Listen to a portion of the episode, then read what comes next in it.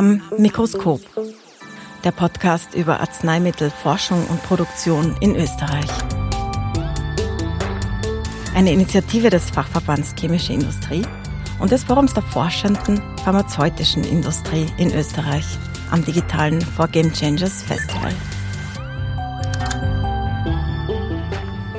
Herzlich willkommen zu Am Mikroskop, dem Podcast zur Arzneimittelforschung und Arzneimittelproduktion in Österreich.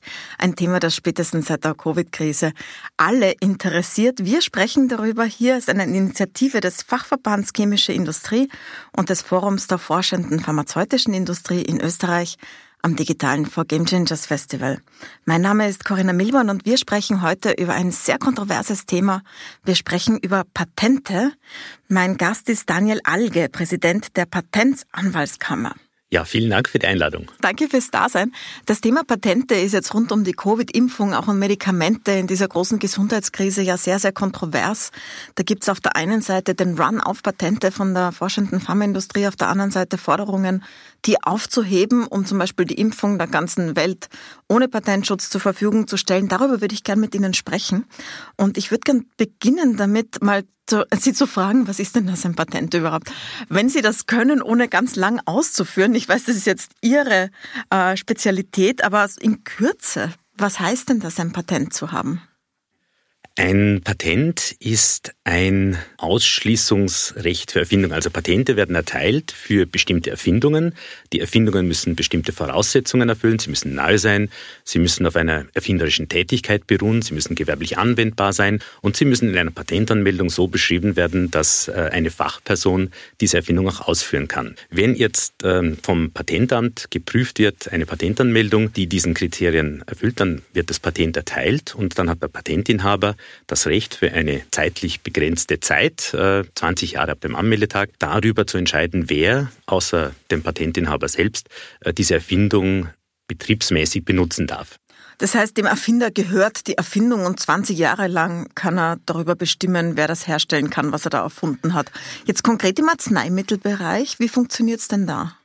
Äh, vielleicht noch eine, eine ganz kurze Nuance dazu. Mhm. Ähm, er kann nicht darüber verfügen, wer das darf, sondern er kann nur verhindern, dass ein anderer das auch tun darf. Mhm. Es, äh, ein Patent ist kein positives Nutzungsrecht, dass in dem Moment, wo ich ein Patent habe, ich diese patentierte Erfindung benutzen darf, sondern ein Patentinhaber muss sich wie jeder andere auch an die Gesetze halten. Beispielsweise, wenn ich ein Patent auf ein neues Medikament habe, dann darf ich damit noch nicht äh, auf den Markt kommen, sondern ich muss damit äh, dann äh, mich an die Gesetze halten, so wie jeder andere auch eine Zulassung, eine arzneimittelrechtliche Zulassung dann erwirken und erst dann darf ich auf den Markt kommen. Das Patent gibt mir jetzt die Möglichkeit, dann andere, die meine Erfindung nachmachen, wenn es ich einmal darf, dann davon auszuschließen oder eben unter Zahlung einer Gebühr, einer Lizenzgebühr, das zu benutzen. Spannender Punkt, weil das heißt, das Patent steht relativ früh in der Entwicklung von Arzneimitteln. Können Sie mal sagen, so wer reicht denn Patente ein in Österreich? Passiert das hier überhaupt? Werden hier Dinge entwickelt, wo Sie dann mit Patenten zu tun haben? Sind das öffentliche oder private Institutionen? Wie läuft das? Also ja, äh, Österreich ist ein sehr innovatives Land. Ähm, es werden in Österreich, also von österreichischen Anmeldern, sehr viele Patente eingereicht, sowohl beim österreichischen Patentamt als auch beim europäischen Patentamt, das ja auch Patente für Österreich äh, erteilt, auch auf dem Gebiet äh, der Arzneimittel. Und in der Regel sind es entweder ähm, kleinere Firmen, größere Pharmaziefirmen, aber auch durchaus universitäre Forscher seltener in unserem Bereich ist jetzt also ein Einzelerfinder, so ein Garagenerfinder äh, eine bahnbrechende pharmazeutische Entwicklung hier äh, macht. Aber in der Regel sind es eben Klein- äh, und Mittelbetriebe, forschungsintensive Betriebe, die hier Patente in Österreich anmelden. Und wenn das jemand tut, ist er dann automatisch global geschützt gegen andere, die das jetzt einfach nachmachen? Oder gilt das dann nur für Österreich bzw. Europa?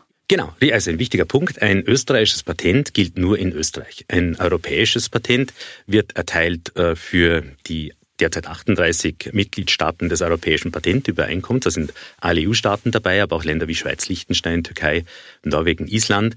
Ähm, da wird vom Europäischen Patentamt das Patent zentral erteilt, aber dann zerfällt es ebenfalls in ein Bündel nationaler Patente. Ebenso in den USA, ein US-Patent gilt nur in den USA, ein kanadisches Patent nur in Kanada, ein japanisches Patent nur in Japan. Das heißt, wenn jemand hier ein Arzneimittel entwickelt, dann muss er zuerst mal alle Patente auf der Welt einreichen und dann geht es in die klinische Forschung oder wie läuft das? Genau. Also nachdem eine Erfindung, wenn sie Aussicht auf Patentschutz haben will, nahe sein muss, muss ich das in einem sehr frühen Stadium anmelden. Das heißt, ich muss mich sehr früh entscheiden, wo in welchen Ländern ich äh, um Schutz begehre. Und das ist natürlich auch ein durchaus äh, finanzintensiver Schritt, weil ich muss in den meisten Ländern dann noch eine Übersetzung einreichen. In Japan werden die Patente auf Japanisch erteilt, in China auf Chinesisch, äh, beim Europäischen Patentamt in Deutsch, Englisch oder Französisch.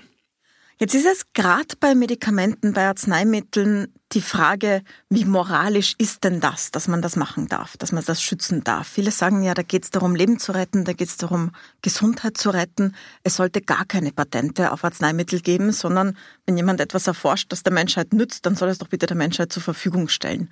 Was sagen Sie denn zu diesen Ansinnen?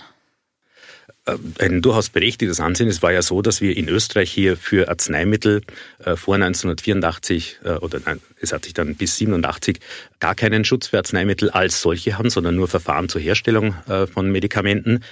Patente sind immer ein politisches Instrument seit, ich muss sagen, Hunderten von Jahren, wo man immer die Patente dazu ausnützt, eben Technologie im Land zu fördern oder zu entwickeln und zur Verfügung zu stellen.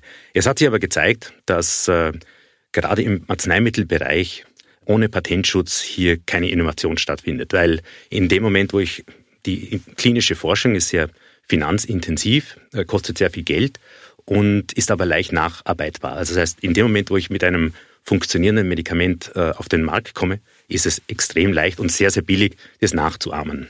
Äh, keine finanzorientierte Firma der Welt äh, würde sich das, diesen Innovationsprozess antun. Was man ja sieht an den Generika, also bei den Medikamenten und Arzneimitteln, wo der Patentschutz abgelaufen ist, gibt es ja sehr billige verschiedenste, genau, die man richtig. kaufen kann. Und, und dazu gibt es die generische Industrie, die hat äh, sicherlich auch äh, ihre, ihre Melken. Das, das ist einfach auch dazu da, äh, dann die Arzneimittel nach Patentablauf dann auch günstig zur Verfügung zu stellen. Äh, allerdings die generische Industrie basiert auf den Originalmedikamenten. Das heißt, wenn es keine Originalmedikamente mehr gibt, gibt's auch, ist das Businessmodell der Generika auch totgelaufen. Das heißt, wenn man das machen würde, dann müsste man auch die ganze Forschung öffentlich bezahlen, sozusagen. Dann müsste das alles an Universitäten stattfinden und kein Unternehmen würde es mehr machen. Verstehe ich das richtig?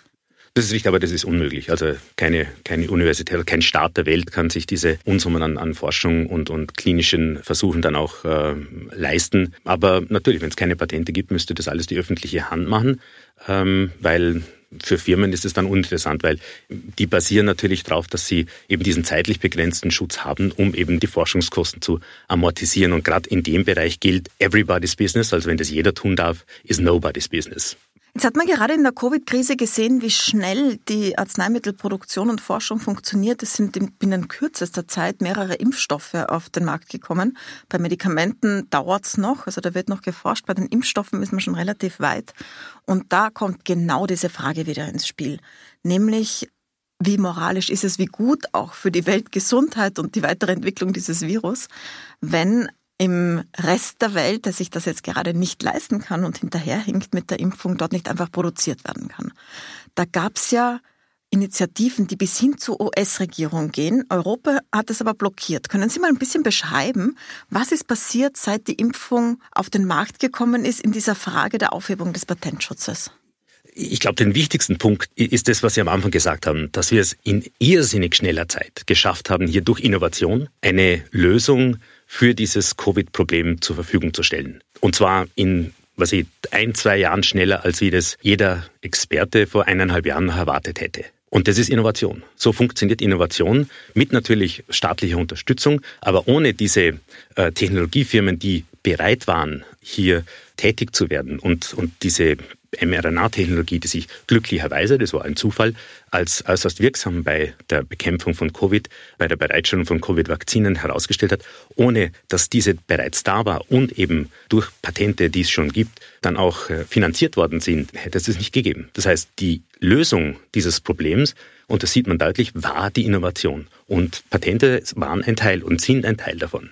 Weil einfach die Labore da waren, die Forscherinnen und Forscher da waren und das Ganze bereit war. Die waren da, weil es Patente für diese Technologie schon gab, die gefördert wurden, wo Investoren eingestiegen sind, weil es diese Patente, unter anderem weil es diese Patente gab und diese Möglichkeit eben hier auf einen zeitlich begrenzten Schutz. Und das war die Lösung des Problems. Das Zweite, was Sie gesagt haben, diese Impfstoffverteilung, äh, ist tatsächlich ein Problem, wo aber äh, gerade in Europa, glaube ich, wir sind da führend. Äh, ich glaube, die Europäische Union waren die ersten und sind nach wie vor die äh, Hauptverteiler im Rahmen des COVAX-Programms, des internationalen äh, Impfstoffverteilungsprogramms. Und ich glaube, äh, wenn man sich die Produktionsaussichten für heuer und für 2022 ansieht, ist genug Impfstoff für die Welt da. Das heißt, da brauche ich kein, äh, keine Mittel äh, oder keine Patente kürzen äh, oder, oder ungültig machen äh, oder andere Maßnahmen, wie sie jetzt vorgeschlagen worden sind im Rahmen von äh, der Welthandelsorganisation und, und TRIPS. Es gibt oder es wird 2022 genug Impfstoffe äh, geben. Die Verteilung ist natürlich ein anderes Problem. Aber ich glaube, dass auch für viele dieser Staaten weniger Covid-19-Impfstoffe vorrangig sind, sondern Sachen wie normale Medikamente, Antibiotika, Verhütungsmittel, sauberes Wasser, Sauerstoff. Wir haben in Indien gesehen, äh, hier kam es zu einer Verknappung an Sauerstoff, obwohl Indien eigentlich sehr viel Sauerstoff produziert, aber die waren nicht in der Lage, die vier Fünftel Sauerstoffmengenkapazität, die sie für die Stahlindustrie verbraten, ein bisschen aus den, äh, aus, ins Gesundheitssystem abzuzwacken. Aber nochmal zu dieser Frage der Patente auf die Covid-Impfungen. Ähm, Trotzdem, was Sie jetzt sagen, also es wird aufgrund der Patente gibt's die und es wird genug geben, gab es ja trotzdem diese Initiativen. Also sehr viele NGOs, sehr viele ärmere Länder haben das eingefordert und auch die US-Regierung hat das eingefordert.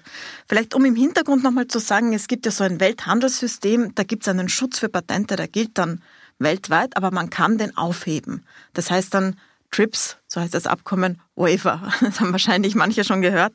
Warum wollte dann trotzdem zum Beispiel die US-Regierung so etwas einbringen? Also die Initiative im Rahmen von, von TRIPS, Trade-Related Aspects of Intellectual Property Rights ist der Vertrag, um den es geht. Der äh, bildet die Rahmenbedingungen, wie Staaten, die eben Mitglieder der Welthandelsorganisation sind, mit gewerblichen Schutzrechten wie Patenten, Marken, Mustern, äh, aber auch geheimes Know-how umgehen müssen. Das sind so die Rahmenbedingungen. Das TRIPS erteilt keine, keine Patente. Und da gab es jetzt die Initiative von Indien und Südafrika, dass eben für eine unbestimmte Zeit sämtliche gewerblichen Schutzrechte, die in irgendeiner Weise Covid betreffen, aufgehoben werden sollen. Es ging da nicht nur äh, um Vakzinpatente, sondern es ging um auch Beatmungsgeräte, Patente auf Beatmungsgeräte, Patente auf medizinische Versorgungsmaßnahmen, äh, Patente oder sogar auch äh, geheimes Wissen zur Herstellung von Impfstoffen. Auch das soll freigegeben werden. Wie eine, äh, ein geheimes Wissen nur für eine bestimmte Zeit freigegeben werden soll, das hat noch keiner erklärt, weil wenn einmal geheimes Wissen nicht mehr geheim ist, kann es nicht mehr geheim werden, per Definition. Was ja auch das Ansinnen war. Also es war ja, ja. auch das Ansinnen zu sagen, da also, darf es kein geheimes Wissen geben in dieser Frage. Genau. Es war ein politischer Schritt, den mhm. Indien mit seiner starken generischen Industrie äh, und Südafrika eben unternommen haben, äh, um hier nicht die Impfstoffe für äh, Indien zu sehen, weil da hat an sich das äh, Serum-Institut in Indien hat an sich die ganzen äh, Rechte von AstraZeneca ohnehin schon bekommen, hier den Impfstoff zu produzieren. Es ging darum, dass die auch den Weltmarkt beliefern können. Das ist ein politisches Instrument, war das. Also die indische generische Pharmaindustrie darf ja AstraZeneca herstellen für Indien, wollte aber für den Weltmarkt das herstellen, also zum Beispiel auch für andere ärmere Länder billiger herstellen. Die dürfen es auch. Also die dürfen es nicht nur für Indien, sondern auch für den Weltmarkt. Nur ähm, auch, auch dieses Serum-Institut ist ein kommerzieller Betrieb. Generische hm, Industrien sind auch gewinnorientiert. Und natürlich ist verständlich, dass die eben nicht nur in Indien ähm, dort machen sie kein Geschäft, sondern auch weltweit eben hier ähm, nicht nur den AstraZeneca-Impfstoff äh, herstellen und verkaufen wollen, sondern auch das BioNTech-Vakzin äh, oder das Moderna-Vakzin da produzieren lassen. Aber der Grund oder diese politische ähm, Wahrnehmung, das politische Bild, das hier äh, erzeugt werden sollte, dass es, wenn man diese Patente jetzt freigibt, dass es dann möglich ist, dass Länder wie der Sudan ihre Covid-19-Impfstoffe, ihre mRNA-Impfstoffe herstellen können ist völlig ausgeschlossen. Ähm, die Länder sind jetzt nicht einmal in der Lage, Verhütungsmittel oder Antibiotika äh, herzustellen oder auch nur zu verteilen an ihre Bevölkerung. Die wären ja eigentlich auch da, um, um eben hier das sicherzustellen. Und da wären wir wieder auch beim sauberen Wasser. Das ist nicht einmal, nicht einmal sauberes Wasser, das ist wahrscheinlich äh, die höhere Priorität als ein Covid-19-Impfstoff in vielen Staaten ähm, ist hier ein besonderes Problem. Das ist ja auch nicht durchgegangen. Europa unter anderem hat sich da dagegen gestellt, Europa mit einigen weiteren europäischen Staaten wie Schweiz und Norwegen. Was war denn da die Argumentation? Also warum hat Europa, Norwegen, Schweiz gesagt, so nein, wir wollen das nicht? Also zunächst war ja die beiden Administration oder auch die Trump-Administration äh, noch auf europäischer Seite, weil ja äh, an sich auch in den USA natürlich innovative Firmen äh, tätig sind. Und der Knackpunkt war, wie dann die beiden Administrationen, also Biden hat ja persönlich noch nicht, aber wie die beiden Administrationen äh, aus einem Grund, den heute keiner, glaube ich, versteht, hier Sympathie für diesen Prozess bekundet hat. Ähm, wo auf einmal dann die Europäer oder eigentlich Deutschland alleine äh, politisch aus sich gestellt war, war eine schwierige Situation. Und durchaus problematisch, weil das hätte eben einen Dominoeffekt auch erzielen können, der dann zum Schaden der innovativen Industrie gereicht hätte und wo es trotzdem eben keine äh, weltweite Produktion in jedem Land von Impfstoffen möglich gewesen wäre. Also es hätte schweren Schaden zugefügt. Die Gefahr ist noch nicht ganz gebannt. In, in dem Fall ähm, ist zu hoffen, äh, dass sich diese äh, Diskussion ähm, in Vernunftebenen äh, wieder bewegt, weil das als politisches Instrument, die Innovation als politisches Instrument zu killen, wäre fatal. Da sind wir wieder beim Allgemeinen des Patentschutzes im Arzneimittelforschungs- und Produktionsbereich. Da ist ja, wir haben es am Anfang gesagt, so ein Hauptfaktor die Kosten. Also, dass eine Firma, ein Unternehmen diese Kosten auf sich nimmt, um ein Medikament auf den Markt zu bringen, was ja auch schiefgehen kann.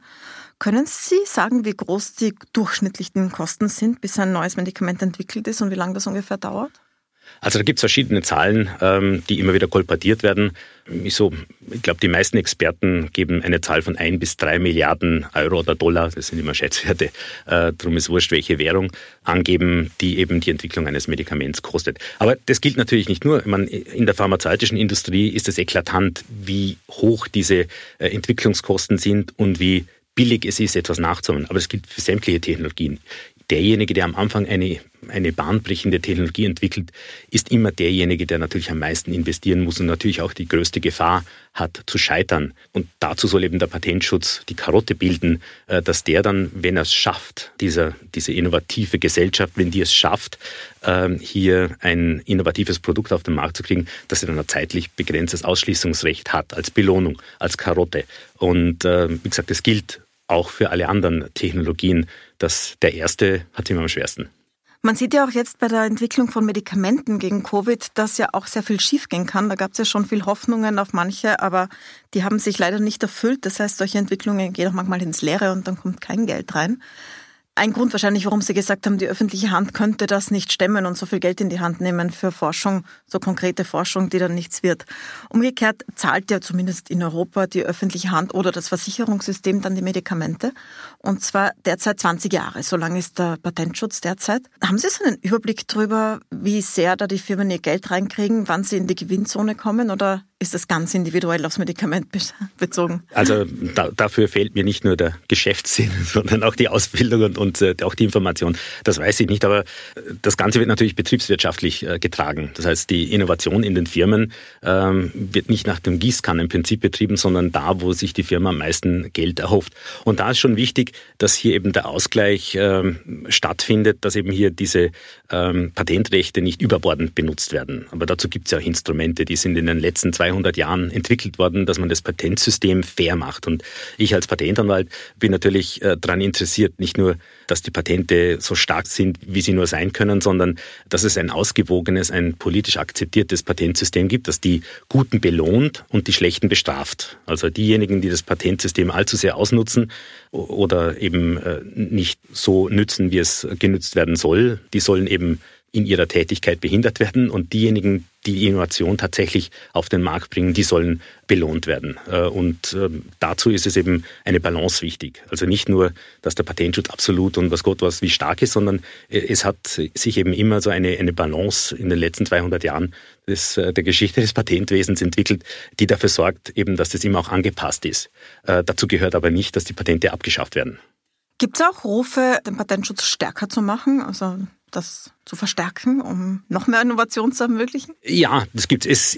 Wenn man sich, ich bin ja schon älter, ein älterer Patentanwalt, und man sieht immer noch diese, äh, es gibt diese Wellenbewegungen. Ab und zu hat man dann eben, sind äh, die Patentinhaber ein bisschen mehr bevorzugt durch äh, Gesetzesinnovationen. Ab und zu sind sie ein bisschen weniger bevorzugt. Ab und zu sind, also gerade im, im Kampf zwischen Originalhersteller von Medikamenten und Generika-Firmen sieht man dieses Auf und Ab recht deutlich. Also was in den 90er Jahren eher so, dass da die Originalhersteller äh, etwas Oberwasser hatten. Äh, und jetzt ist eher so, dass eben die Generika-Firmen ähm, äh, auch durch ihre äh, politische Tätigkeit ähm, durchaus Oberwasser haben. Dann danke ich Ihnen sehr herzlich für die Einblicke. Das war sehr, sehr spannend. Danke Daniel Alge, Präsident der Patentanwaltskammer. Das war eine neue Folge von Am Mikroskop, unserem Podcast zur Arzneimittelforschung und Arzneimittelproduktion in Österreich. Wenn Sie es weiterempfehlen wollen, es gibt ihn überall dort, wo es Podcasts gibt. Danke fürs Dabeisein.